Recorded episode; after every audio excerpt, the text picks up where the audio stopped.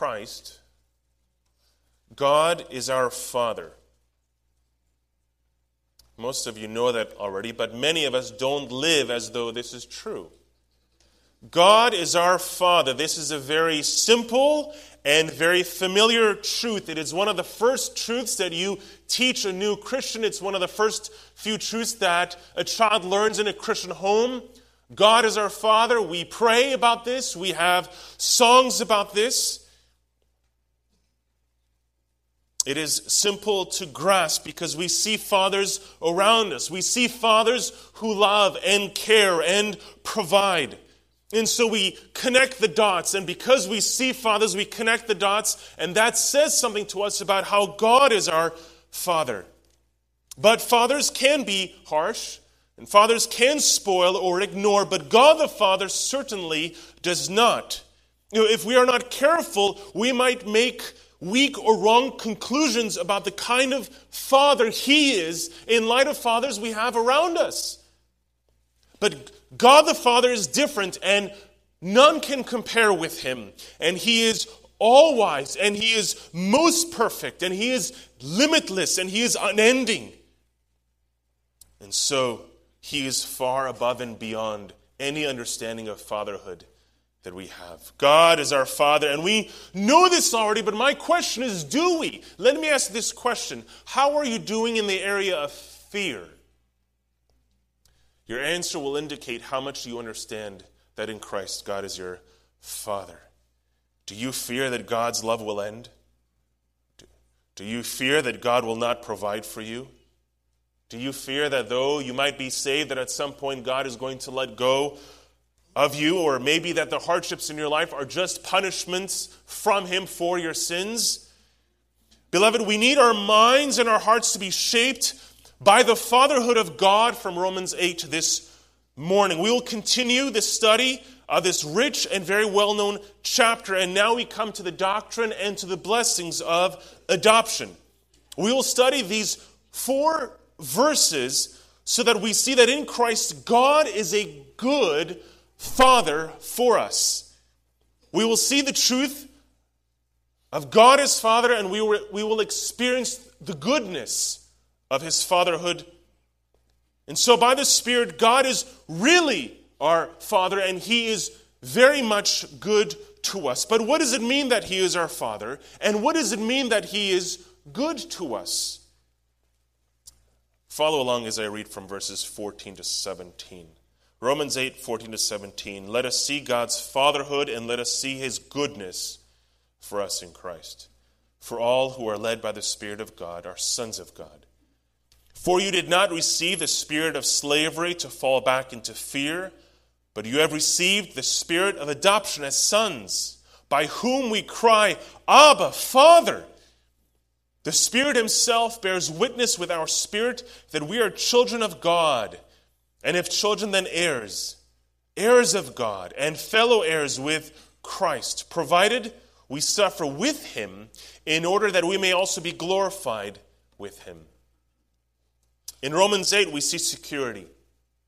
In Romans 1, 2, and 3, we see sin. In Romans 4, we see faith. In Romans 5, we see Christ and the work of Christ. In Romans 6, we see how he changes our lives. In Romans 7, we see that tension of trying to please God and be accepted by God by the law. But in Romans 8, we see this life, we see the Spirit, we see security. We started with the first four verses where we saw that through the gospel, we have a secure standing with God. And now we are entirely different, verses 5 to 8. We are no longer in the mindset of the flesh, but in the mindset of the Spirit. For that does not and cannot please God or obey God, but by the Spirit we have life now and fullness of life then. And last week we saw that because of this change, we are no longer in debt to sin. We owe it nothing. Instead, by the power of the Spirit, we are to put sin to death and experience that, that newness and joy and intimacy with God. In today's passage, we move on. We, we walk in holiness as children of God. So we will see the essence of our adoption and followed by the blessings of our adoption, to see his fatherhood and also his goodness to us.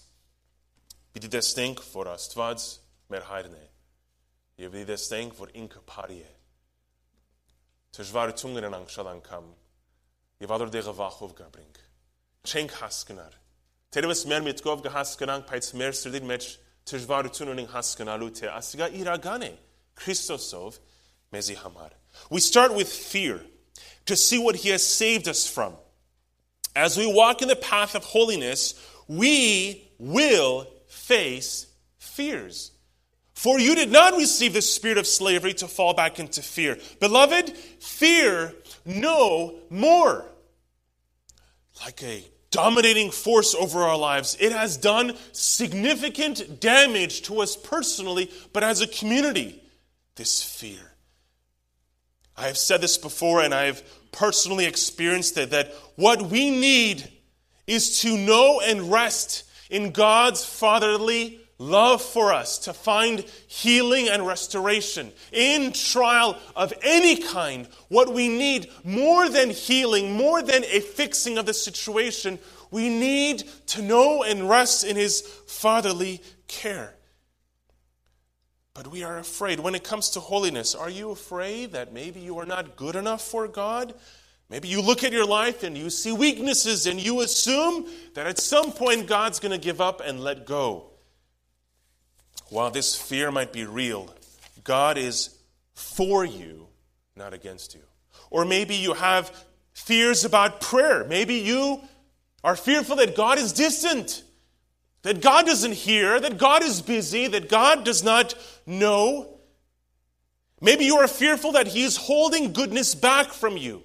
He sees your need, but for some reason He is holding goodness and blessing back from you.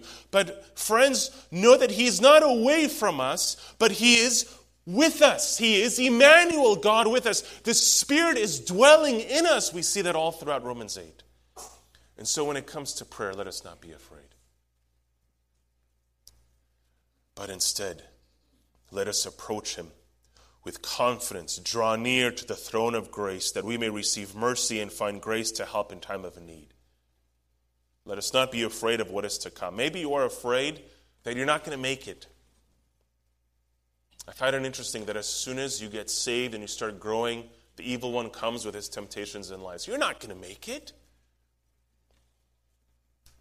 So maybe you are fearful that though you are forgiven, somehow you will still face the anger of God or the judgment of God. And you fear that you need to be a better Christian by now. You need to do good enough in order to get to heaven. But beloved, He will not abandon you, but will keep you.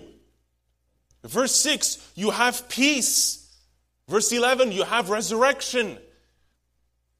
Here's a portion from a hymn written by John Newton in the 18th century.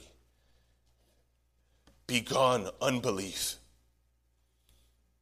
My Savior is near, and for my relief will surely appear. By prayer let me wrestle, and he wilt perform. With Christ in the vessel, I smile at the storm. Unbelief, be gone.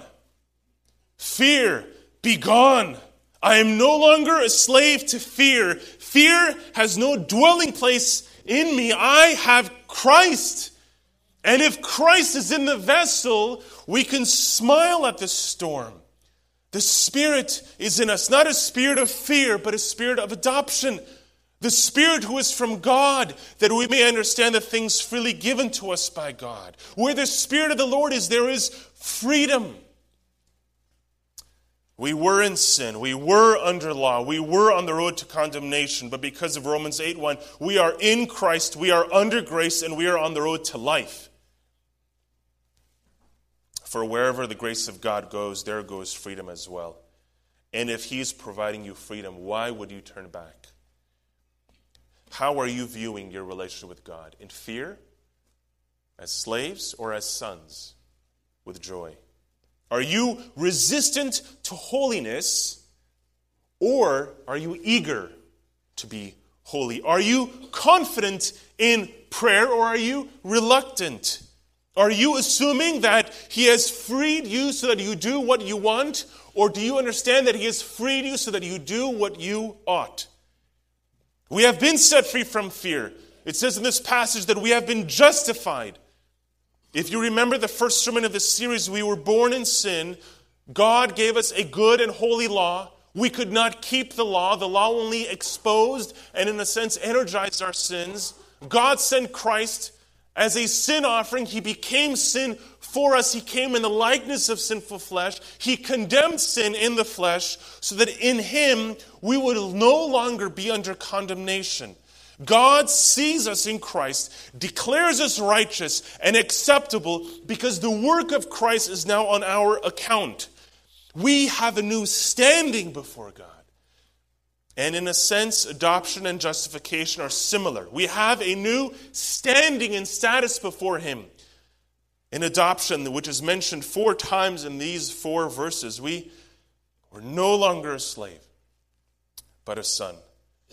Because of the right time, God the Son became a son of man, so that the sons of men might become the sons of God. All of God works to save all of us. The Father loved and sent Christ. Christ gave himself for us, and now it is the spirit of adoption that makes this real in our lives by grace through faith. We were in sin under, under condemnation, but by receiving Jesus and believing in his name, we have been given the right to be called what?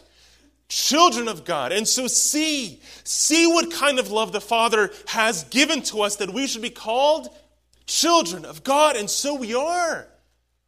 One author, in light of that verse, made the following comment that John could not get over it, and he never will. He, he says, Eternity will not exhaust its marvel. For all eternity, we will be in awe and joy that God the Father has loved us. In Greco Roman culture, adoption was for young men of, of good character, and yet God chose to adopt us of sinful character. In that culture, they would adopt for the good of the parent so that they can take care of the property, so they can take care of the couple in their old age. But adoption, God does not need. He's adopting for our good. In adoption at the time, at that moment, all the rights, blessings, and privileges were for the adopted child. But for us, though we are adopted, the fullness of the blessings are still to come. One day it will be complete. John says, Beloved, we are God's children now, and what we will be has not yet appeared. But we know that when he appears, we shall be like him, because we shall see him as he is. And everyone who thus hopes in him purifies himself as he is pure. And so, while only justification was mentioned until verse 13, now we focus on adoption in adoption, uh, in justification, we no longer have God as judge, but in adoption, we have God as Father. In justification, He accepts us. In adoption, He desires us, He loves us. In justification, we live a righteous life before Him. In adoption, we live life with Him. The courtroom proceedings of justification turned into an adoption ceremony. He makes us part of his family and he brings us home. So God doesn't just simply acquit and give us a clean file. He makes you a member of his family and invites you home forever. In adoption, we have something far more than what justification provides. It is grace above and beyond. Justification has cleared the way, in a sense, for that crown blessing of adoption. Last November, Trina and I visited Switzerland for a very crucial and very serious oral surgery. The city where the clinic was located was two to three hours from the Child Evangelism Fellowship European Center. 13 years ago, Trina spent three months in that center, in that 500 year old monastery on the top of a mountain to be trained in children's ministry. We had to go back. We were two hours, three hours away. And by God's grace, an extra day opened up of the trip that wasn't part of the plan, and God provided a wonderful Christian missionary who was willing to drive us all the way there in traffic. Turned out to be eight hours, and then took us to the airport to go back to the airport. uh, to the hotel, back to the airport. As we got close, it was beautiful. I mean, it's Switzerland. It's beautiful already. But as we drove up the mountain, it was a bit cloudy and gray, and, and yet it was still stunning. But in, in a moment, as we were driving up the mountain, everything changed. We rose up above the clouds, and we were not able to see the, the city anymore.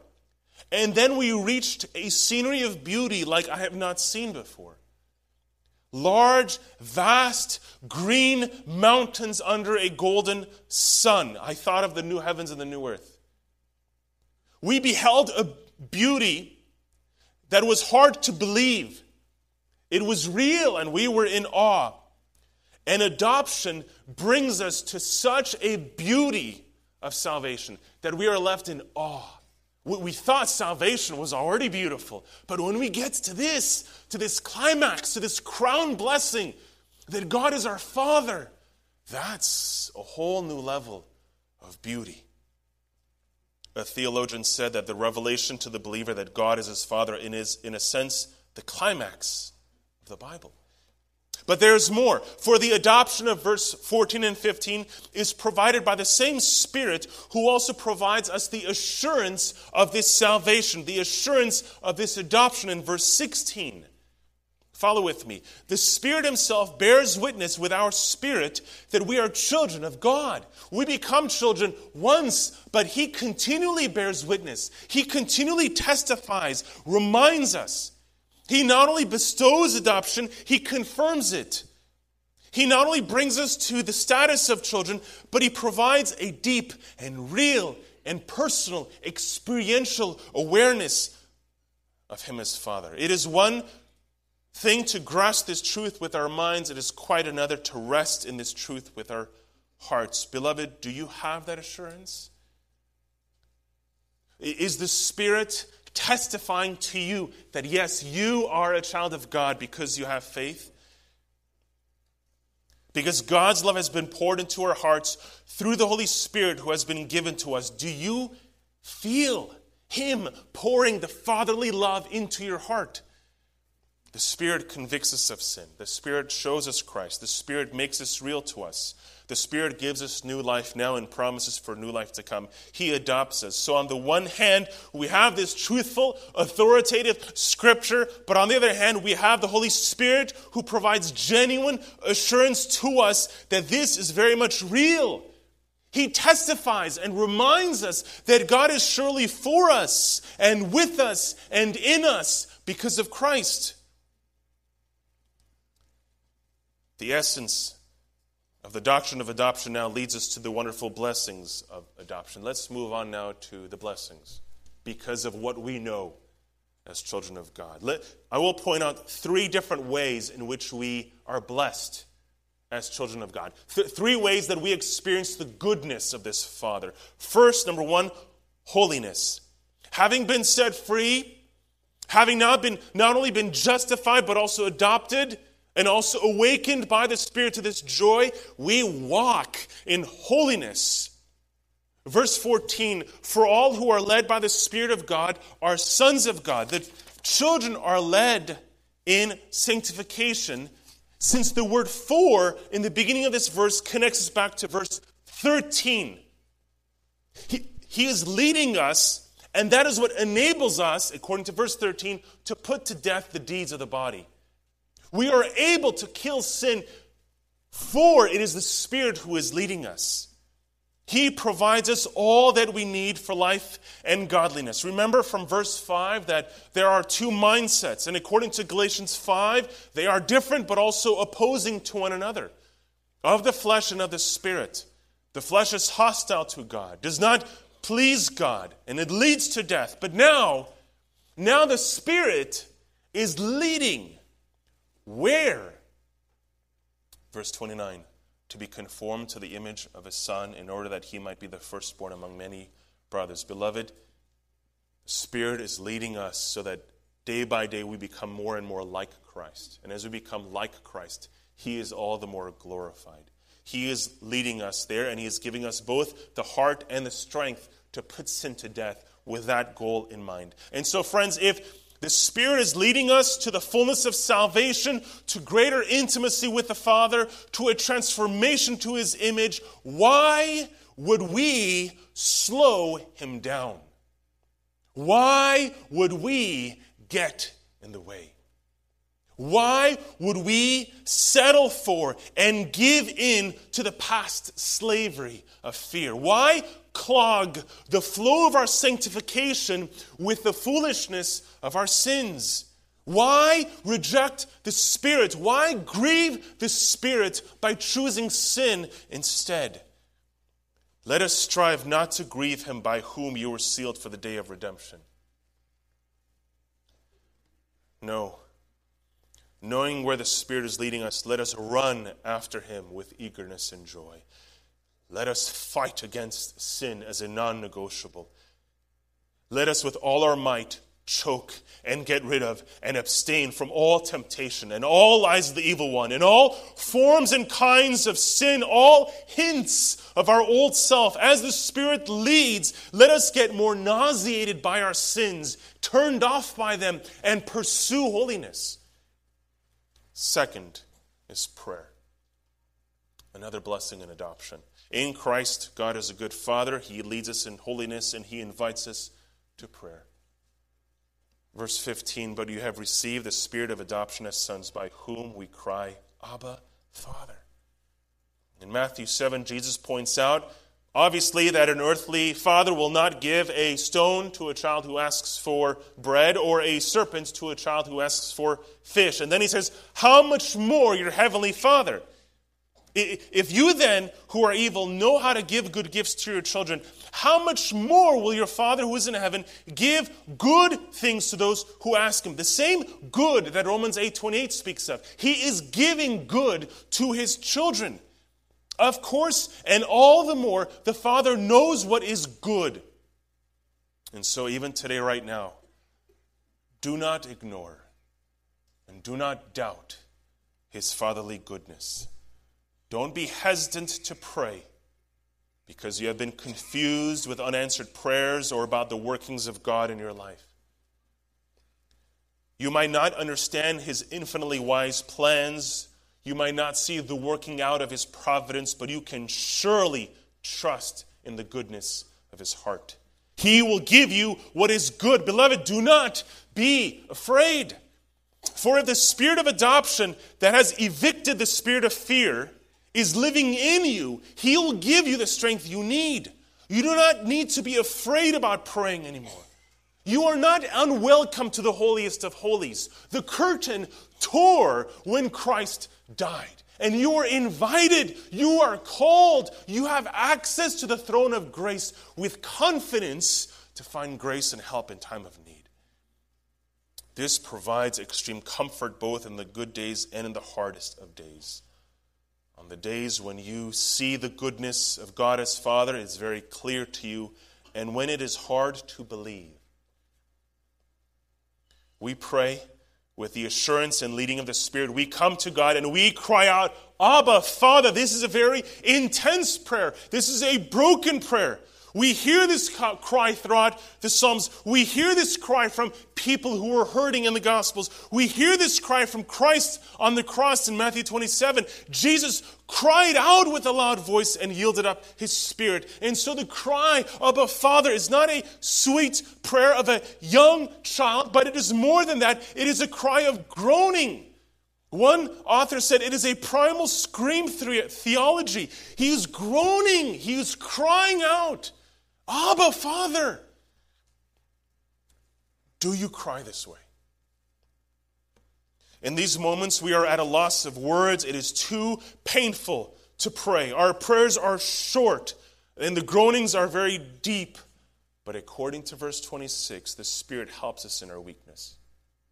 It's a beautiful Greek word. It implies that He is with us and for us and will help us.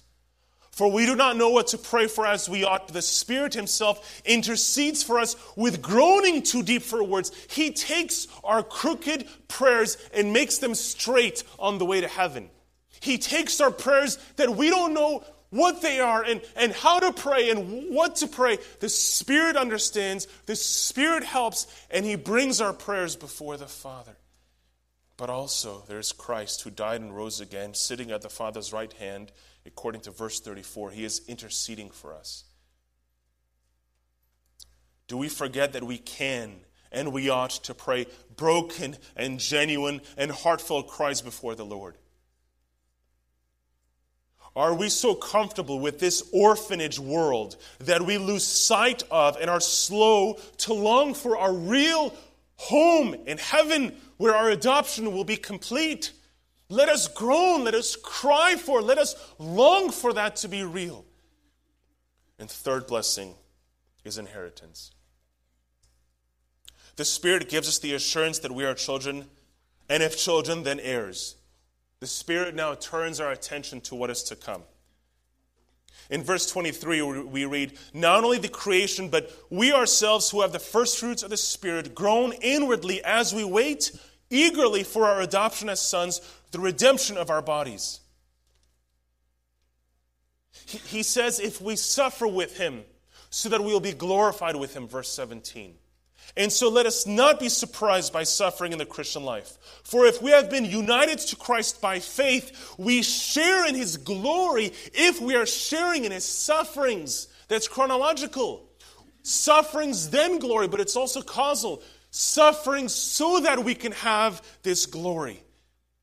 In Philippians Paul says that knowing Christ is surpassing greatness to everything else. He longs to know Christ, to gain Christ, to share in his sufferings, and by any means possible to attain to the resurrection from the dead. Christ. We are co heirs with Christ. God made a promise in Genesis to Abraham and to his offspring that he would be heirs of the world. But in Galatians 3, he clarifies. He doesn't say offsprings in plural, but singular one offspring. And so, from the line of Abraham, there will be one heir, and that is Christ, and he will inherit all things. But then, later on in Galatians 3, he says, But if you are in Christ, then you are of uh, Abraham's offspring as well, and so you also are an heir of all things. Christ, to whom was appointed to, as, as heir of all things, Hebrews 1 3, we are co heirs with him. You will not lose anything good as you suffer. It's hard to believe because you are co heirs with Christ and you will gain. You will gain. And so, in light of that, all our suffering is momentary and light compared to the glory that will be revealed to us. In the most helpful book I've read on suffering in the last year or two, Pastor Tim Keller, in his book Walking with God in Pain and Suffering, says the following quote, And Jesus took away the only kind of suffering that can really destroy you, that is to be cast away from God. He took that so that now all suffering that comes into your life will only make you great. Jesus Christ suffered not so that you would never suffer, but so that when we suffer, we would become like him. Even children suffer. Children of God, we are not saved from that. But our suffering is good because in the end it will make us like Christ. Suffering will never rob us of anything that is ultimately good. Nothing will keep us from this inheritance, and God will never annul or let go of his adoption until we come home. At the age of 18, Jonathan Edwards preached a sermon about Christian happiness. He had three points. Number one, speaking of the Christian, their bad things will work out for the good. Amen. Number two, their good things cannot be taken away. Amen again. Number three, their best things are yet to come. The best things in the life of the children are still to come. There's a day coming when the adoption will be perfect. And so when it feels that it is all and only loss, as we suffer all day in various kinds, let us see what we can't see. I pray that having the eyes of your hearts enlightened, that you may know what is the hope to which He has called you, what are the riches of His glorious inheritance in the saints. I pray that God would open your eyes that you can see this inheritance that is coming.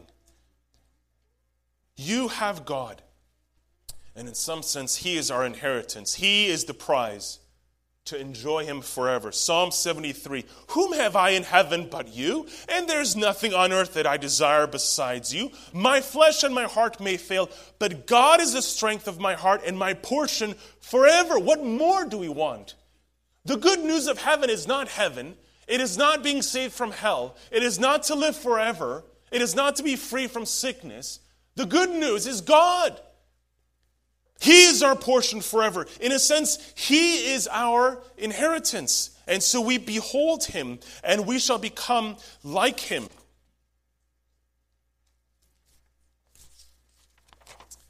Second Corinthians 3:18 and we all with unveiled face beholding the, the glory of the Lord are being transformed into the same image from one degree of glory to another as we behold we will become as we behold the glory of the Lord, we are being transformed. And so the glory will be revealed to us. Romans 8:18. 8, we will see it, we will experience it, we can be sure of this that the glory that has begun will surely be consummated on the final day. If we have been predestined, called, justified, we will surely be glorified, Romans 8:30.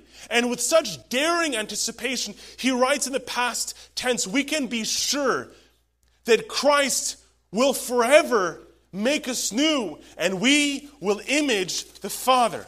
We will image God. We are there, not fully yet, but one day will be. In Christ, He is truly and perfectly your Father who is with you and for you.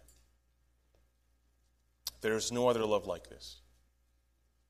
I have told Ezra that I love him I love him so much, my love can reach the moon and back. I'm sure you've heard that. I love you to the moon and back. But then I tell him, No, Ezra, I love you more. I love you a hundred times to the moon and back. And he repeats the same. And it comes to a point that we don't need to say the whole sentence. We don't need to say, I love you a hundred times to the moon and back. We just say hundred. I look at him and I say, hundred. He looks at me and says, hundred. Tiniest of glimpses of the fatherly love for you. So much more rich, so much more real, so much more reliable and good, above and beyond anything else, is the love of God the Father to his children in goodness. He loved you, He adopted you, and He will surely be good to you. He freed you from condemnation and He made you His own. You have been given life, but also the Father has given you of Himself, and we can run in holiness and we can come to Him in prayer and we can wait for that inheritance because He is good to you. That is both rich and very real. Mikani vargan hayren am popem. Guzem urgar tatsezi